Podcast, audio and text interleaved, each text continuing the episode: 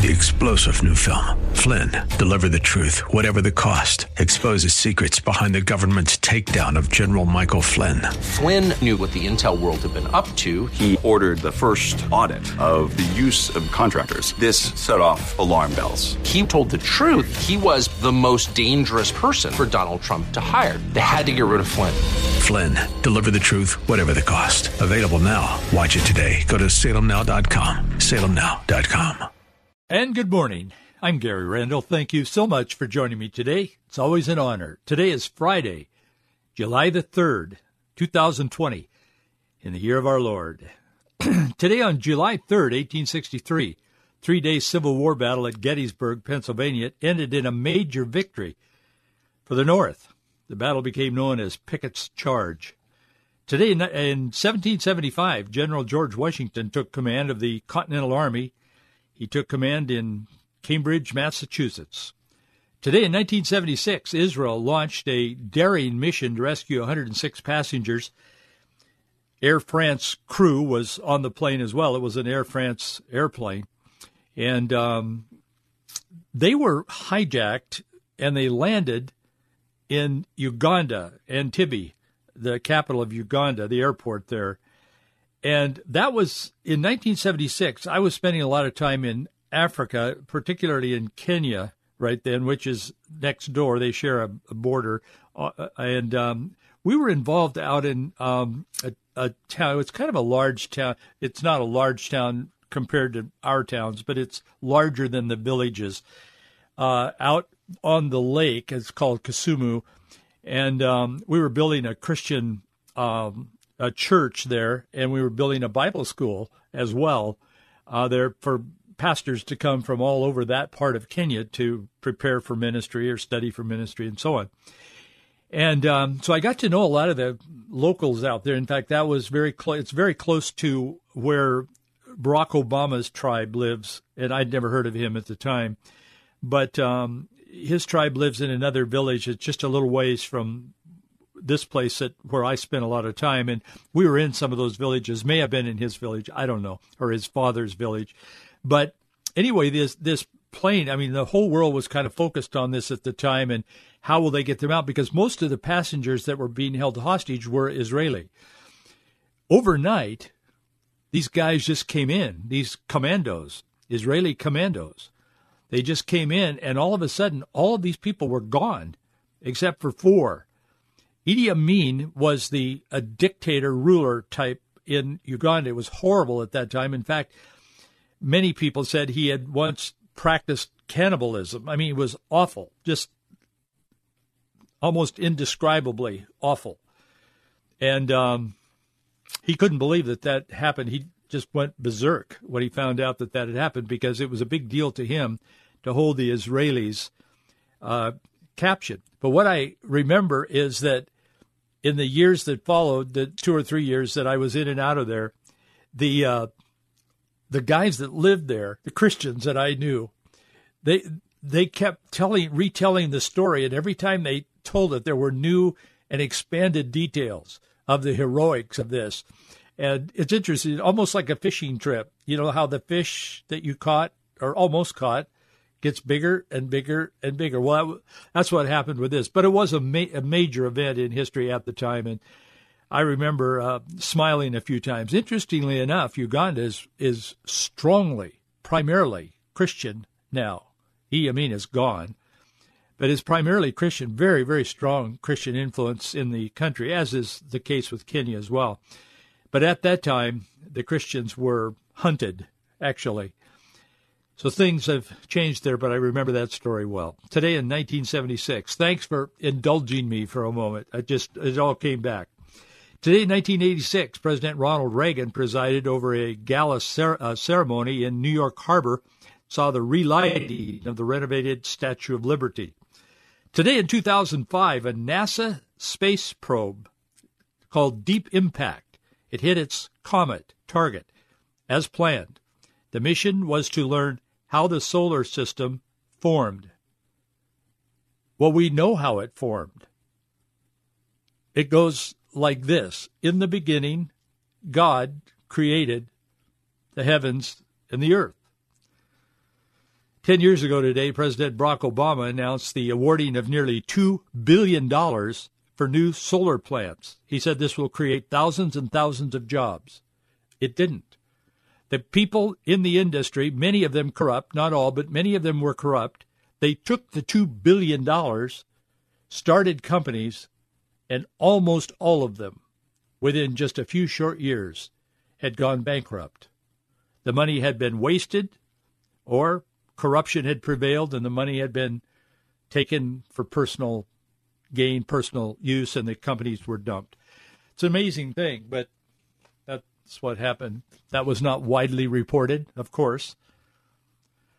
The Declaration of Independence was written, for the most part, by Thomas Jefferson. He was kind of the lead writer, but also involved in the actual writing of the document was Benjamin Franklin, Roger Sherman, John Adams, and Robert Livingston.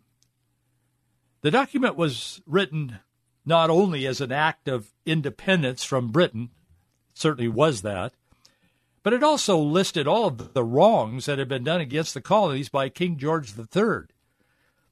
Have you read the Declaration of Independence at all, or if so, have you read it recently? It bears reading. It's very informative. It's just amazing. There's nothing quite like it in the world, anywhere, anytime, really. It begins with a phrase that we've all heard so many times. We hold these truths to be self-evident, that all men are created equal, that they are endowed by their Creator with certain unalienable rights, among them life, liberty, and the pursuit of happiness. Then the document goes on to say that when in the course of human events it becomes necessary to separate from an oppressive power, and it justifies what they're about to do, and that is to separate from England. And then it goes through all of the grievances, and they're listed like 1, 2, I mean, it's amazing. Very articulate, very well written, obviously. But it ends with this. We mutually pledge to each other our lives, our fortunes, and our sacred honor. And they all signed it. John Hancock signed it really big. He said he wanted the king to be sure and notice his name on the document. They all signed it. They signed it because they deeply believed in what they could not see, but they saw in their minds, in their hearts. And those who were true believers, and most of them were, believed that God had given them a vision.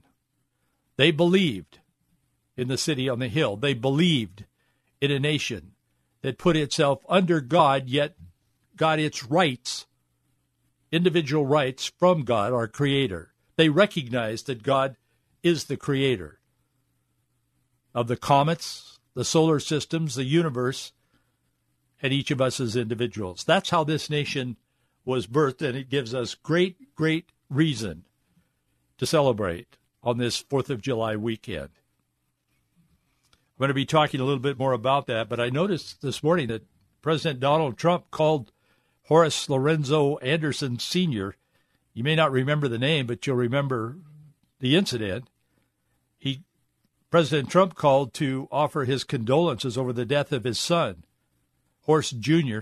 He was one of those that was shot and killed, the teenager, inside Seattle's CHOP area, Capitol Hill occupied protest that they finally hauled away, although, as I said yesterday, all of the people that were participating in that failed fiasco have said they're going to find another place and they're going to do it all over again.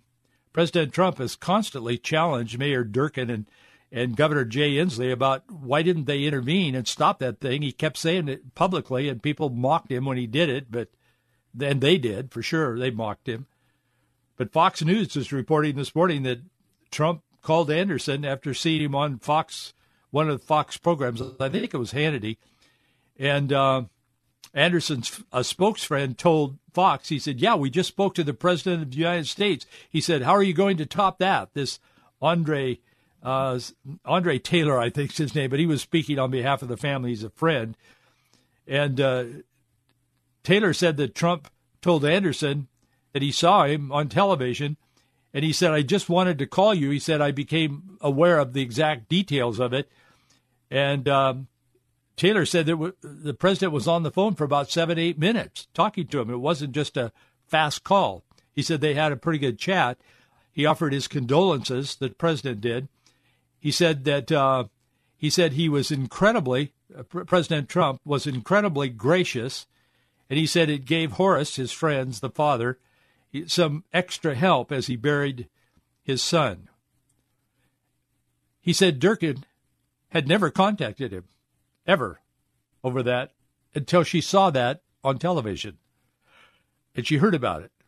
So then, not to be outdone by the president, I presume, she gets on the phone real quick and calls. So much of what's going on in our world on the left, the progressive, so-called progressive, those who claim to be enlightened, they're not. It's so disgusting, disappointing. Taylor said that CHOP should have been dismantled a week before the shooting. He said so many of us in the black community were asking for that. The governor wouldn't do it. The mayor wouldn't do it. The father, he said, Black Lives Matter is not my movement right now. In other words, he perhaps at one time was tolerating it, but no more. Well, President Trump is going to Mount Rushmore today to celebrate Independence Day, the 4th of July, a day early. We're told not to celebrate today. Seattle Times is running a story this morning that's the same story I saw in 3 different newspapers around the country, and that would lead me to believe that it's probably in a whole bunch of them. Each one is recrafted a little bit to identify with the local, market, wherever they are. One was in the Midwest, and I saw one in the East somewhere. Same story, but it's just tweaked a little bit. It says it's the lead line is, this is not the time for 4th of July barbecues. Yeah, I understand. Nobody wants to get the virus. But then it goes on and it gives the statistics from each state. But it says there are some common threads in the story. And like I said, somebody wrote it and it's all over the place. But each one is tweaked to the local market. As coronavirus cases rise in 40 of 50 states, they're urging special precautions if you gather. Why weren't they concerned? And why aren't they concerned with thousands and thousands and thousands of uninformed, mostly young people, but some parents with little children marching through the streets of the cities of America, burning and looting and breaking and shouting at each other 6 inches apart, most of whom are not wearing masks? Where is the outrage about that? It doesn't exist. That's the problem. And that's the great divide in America. But this weekend, we will pause and we will celebrate and we will thank God, those of us who are Christians, I hope. Thank God for the greatest nation in the history of the world. Today will include a massive fireworks display, just like our founding fathers and second U.S. President Adams envisioned in a letter to his wife. I'm going to come back to his letter in a moment. We celebrate America. We celebrate our founding, our blessings, our independence, our God-given freedom. But not everyone shares that passion, as you well know, and they certainly don't share the president's passion about it. They don't like him. They hate him. And they're not liking America like they once did. In fact, there's a poll out there this morning from Rasmussen that says, that 75% of likely U.S. voters do not believe that Mount Rushmore should be closed or changed because 2 of the 4 presidents were slave owners. Well, you would say that's a good thing. Well, in context, it's not as good as it appears. 17% believe the memorial should be closed, changed, or destroyed, taken down. Mount Rushmore. But Rasmussen, who tends to be conservative, says, however, that compares to 90%. The 76% of likely U.S. voters compares to 90% just 3 years ago. 71% still oppose removing the names of early presidents like Washington and Jefferson, who were slave owners. But again, they say that's down from 88% just 3 years ago. And they said most of the sea change in the thinking in America, in this poll, their poll, asking the same question 3 years in a row, most of the change, opposing Mount Rushmore, opposing Washington and Lincoln, are among voters under 40. It's not surprising, but it's disappointing. That's the result of what we call public education. It isn't education, it's indoctrination. Our founders were very clear about how important education was. Noah Webster, the founder of education, public education as we know it today, had something very different in mind. He had in mind that, in fact, he once said the Bible could be, he didn't say it should be, he said it could be, the only textbook because it has all of the disciplines in it for a complete education. Well, we've come a ways from that sentiment, but he's right. The Washington Post is reporting Trump's visit to Mount Rushmore today. They're reminding America that fireworks display is a break with a decades-long ban on pyrotechnics at the iconic spot because of concerns about public health, environment, and safety risk. Again, where is the Washington Post when they're burning down Washington, D.C.? They just don't mention it. Neither does the Seattle Times. WAPO reminds the citizens that the National Park Service stopped fireworks in 2010 out of concern that it could ignite wildfires. Ian Fury is a spokesman for the South Dakota governor, Kristi Noem. She's a Republican. She said that the National Park Service says they're prepared for it. They don't see any problems. Fury told the press, we're confident that the Rushmore fireworks celebration can be conducted safely. It had to cross my mind. I'll be honest with you, and this is just between you and me. I mean, don't quote me. But people are so adverse and so hate-filled. It had to cross my mind, would anyone even consider somehow starting fires in that vicinity today or tonight when they have that fireworks display just as one more way to undermine the president? Would they consider that? Would they try to do that? Only a few years ago, I would have never even questioned. They could. In fact, the governor says they have a lot of resources on site, firefighting resources and everything. But it's not just the fires. Bezos' paper, the Washington Post, it goes on and expresses concern that there will be no, no social distancing. And while there's only 7,500 tickets been given out to people to attend, 125,000 people have requested tickets. And now that some of the newspapers are speculating that there's going to be a massive gathering out there of 125,000 people and only 7,500 people will be allowed to get in, and it'll be chaos and it'll be awful, and they're going on and on and on and on. This is the 4th of July. It's ironic how the newspapers and other news services are expressing patriotic concern for the people's health and the environment of Trump's fireworks display. But they've never raised that concern when the hundreds of thousands of rioters who clog the streets, burn the buildings, hurt, kill, while shouting, "Down with America," or whatever, 6 inches from each other's mouth. That isn't concerning? Not really. They have a right to do that. Democratic National Committee was so worked up about this, they posted. The Democratic National Committee, then they took it down, but they posted, and there, a lot of people got screenshots of it. I have it, and I put it in an article today. Democratic National Committee accused President Trump not of destroying the environment, but of glorifying white supremacy by visiting Mount Rushmore. And yet Barack Obama went there when he was president. I don't know. New York Times, using the pretext of deep concern that Rushmore is located on public land that was stolen from indigenous people, and the sculptor purported ties to white supremacy, and two of its subjects were slaveholders, is saying this should never happen. It shouldn't happen.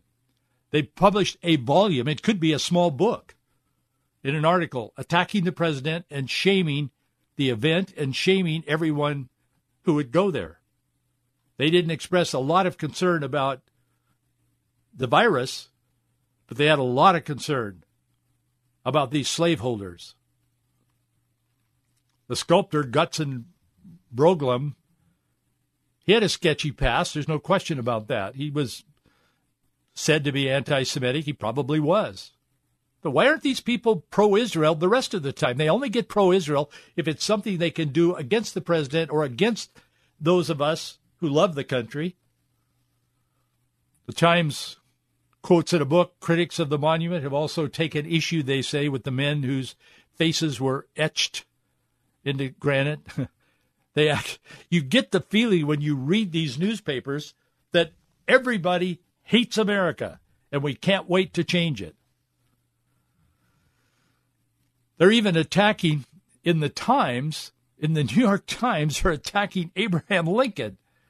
And they're quoting a book. They're not saying it, actually, but they're quoting a book that questions his motives, and that the book accuses him, and I guess it's well known among liberals. I wasn't familiar with the book, but I am now because I made myself familiar with it. But the book, I guess it's used in the classroom in some of the colleges, maybe high school. I'm not sure. But this guy is quoted as though he's fair and balanced, and he isn't.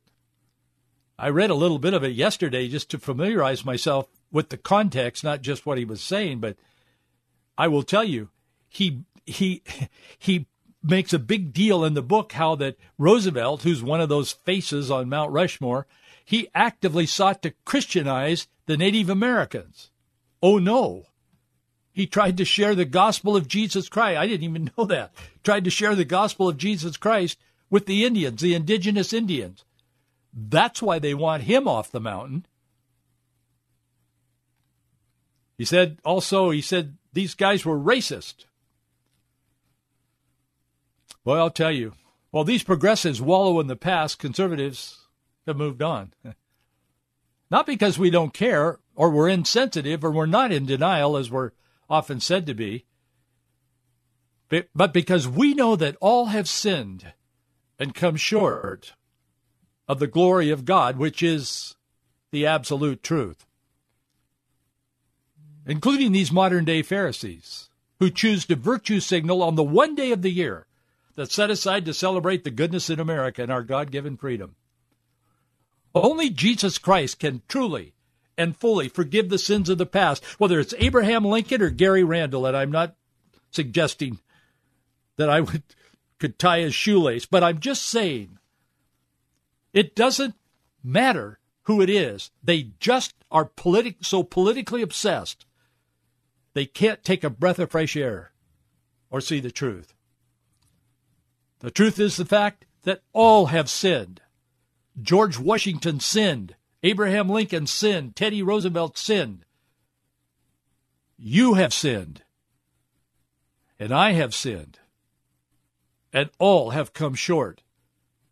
And yet there is this whole movement in America to major on the sins of those who disagree politically.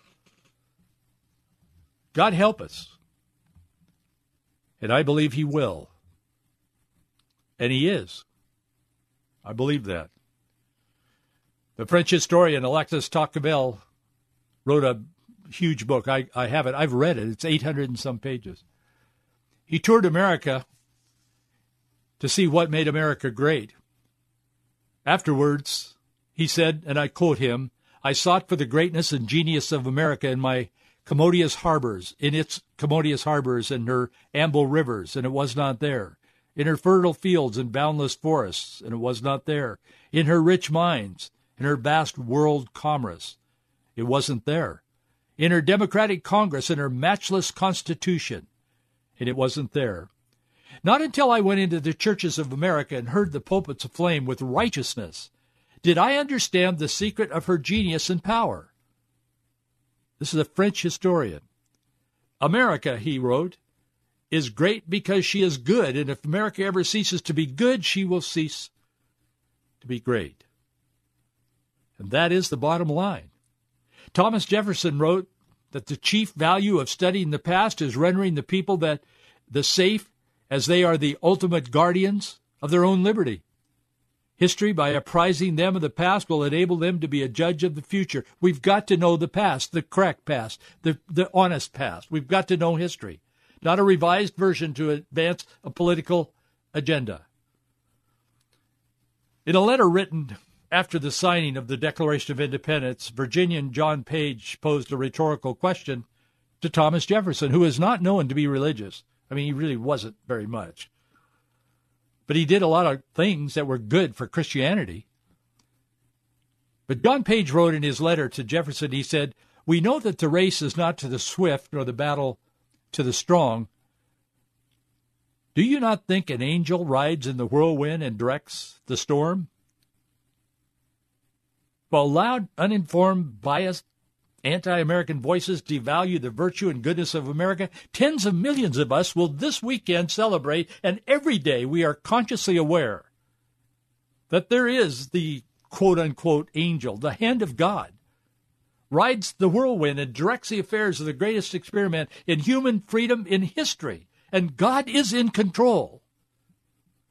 Our founding fathers knew and believed that, and so must we, that God is in control, is blessed this nation with, it's an exceptional nation, regardless of what those street people are saying. It is. We need to celebrate it. John Adams wrote to his wife after he had signed the Declaration. He said, "I'm apt to believe that it will be celebrated by succeeding this day, July 4, succeeding generations as a great anniversary festival. It ought to be commemorated as the day of deliverance by solemn acts of devotion to God Almighty. It ought to be solemnized with pomp and parade, with shows and games, sports, guns, bells, bonfires, illuminations, from one end of the continent to the other, from this time forward, forevermore." Well, President Trump's doing his part with much criticism, and we may not do some of the things we've done in the past, but let us celebrate and remember the price that was paid, and the great freedom and liberty that God has given us. And let us thank him for it. Thank you for being with me today. Have a wonderful weekend, 4th of July. Celebrate. Thank God. I'll see you right here on Monday. And thank you for your support. We need it.